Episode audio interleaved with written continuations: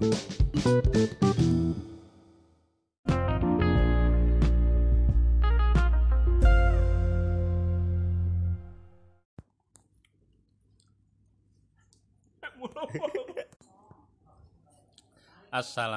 warahmatullahi wabarakatuh.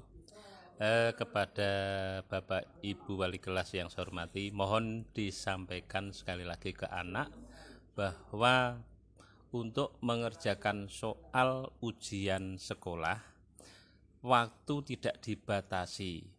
Hanya eh, maksudnya bisa dikerjakan 2 jam, 3 jam, 4 jam, 5 jam tidak apa-apa baru dikirim hanya nanti dua soal yang akan diujikan untuk hari ini kan bahasa Indonesia sama PAI itu akan dikunci nanti pada jam 10 malam.